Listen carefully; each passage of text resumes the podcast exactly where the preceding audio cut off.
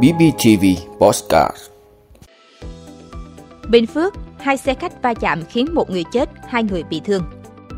Tuyển nữ Việt Nam tìm kiếm bàn thắng đầu tiên tại World Cup. Đà Lạt vận hành hệ thống camera giao thông ở trung tâm. Và cửa hàng bán sim nhập sẵn thông tin thuê bao. Twitter chính thức ra mắt logo mới.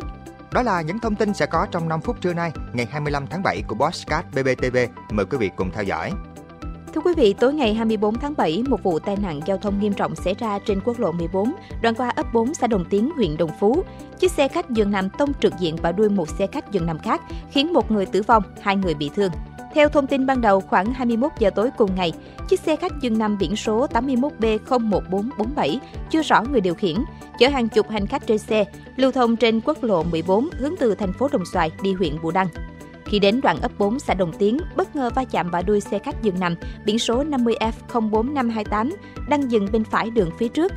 Cú va chạm mạnh khiến chiếc xe khách tám mươi mốt B không một bốn bốn bảy bị vỡ nát phần đầu.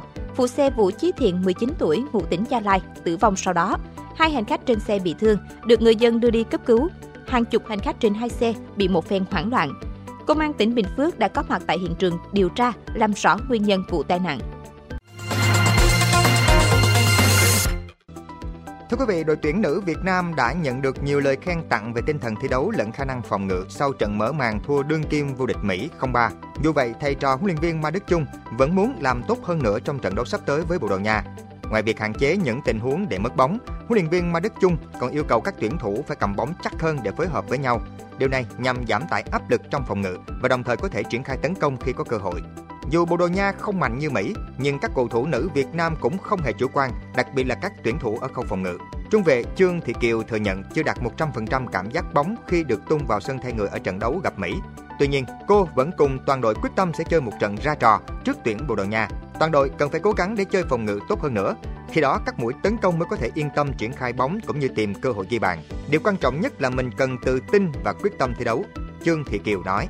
Chỉ thua chủ nhà New Zealand sáu bậc trên bảng xếp hạng thế giới của FIFA, nhưng đội tuyển nữ Việt Nam đã thua không hai trong trận giao hữu trước khi vào World Cup nữ hai không hai ba.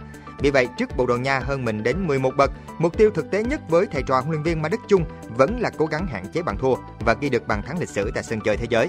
Thanh Nhã bị ốm và Dương Thị Vân chấn thương đã trở lại tập luyện trong tâm thế sung sức trong hai buổi tập qua. Điều này càng giúp huấn luyện viên Mai Đức Chung có thêm những tính toán cho mục tiêu ghi bàn thắng lịch sử ở World Cup. Đó là chưa kể đến việc đội trưởng Huỳnh Như, tiền đạo đã có nhiều trải nghiệm với bóng đá nữ Bồ Đào Nha khi khoác áo câu lạc bộ Lực Bồ Clen ép xê cũng có thể tạo nên sự khác biệt. Thưa quý vị, Công an thành phố Đà Lạt đã vận hành thử nghiệm hệ thống camera giao thông thông minh giám sát toàn bộ khu vực nội ô thành phố.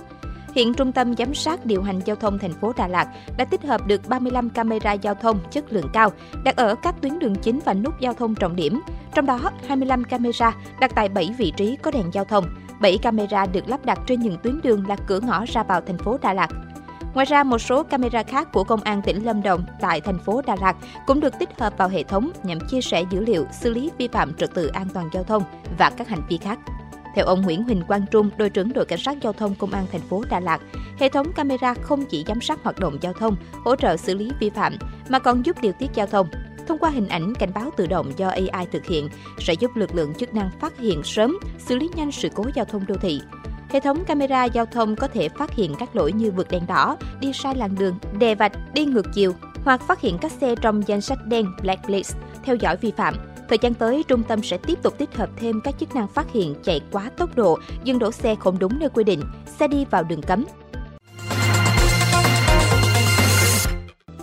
Thưa quý vị, Thanh tra Sở Thông tin và Truyền thông tỉnh Lâm Đồng vừa ra quyết định xử phạt vi phạm hành chính hai điểm bán SIM điện thoại vì vi phạm các quy định trong lĩnh vực bưu chính viễn thông, tần số vô tuyến điện, công nghệ thông tin và giao dịch điện tử. Cụ thể, xử phạt mười bảy phẩy năm triệu đồng đối với Lê Thị Thu Ba, sinh năm một nghìn chín trăm bảy mươi chín, trú xã Phú Hội, huyện Đức Trọng, do bày bán năm SIM Vinaphone nhưng không được doanh nghiệp viễn thông ký hợp đồng ủy quyền giao kết hợp đồng theo mẫu, điều kiện giao dịch chung. Đồng thời, xử phạt mười bảy phẩy năm triệu đồng đối với Nguyễn Thị Mỹ Hạnh, sinh năm một nghìn chín trăm tám mươi bốn, trú xã Phú Hội, huyện Đức Trọng, do lấy nguồn SIM đã nhập sẵn thông tin thuê bao từ tỉnh Hải Dương về bán tại cửa hàng Mỹ Hạnh. Tại thời điểm kiểm tra, cơ quan chức năng phát hiện một trăm lẻ chín SIM đã kích hoạt nhập sẵn thông tin thuê bao của các nhà mạng vê en pê tê, Viettel, Mobifone, Quintel.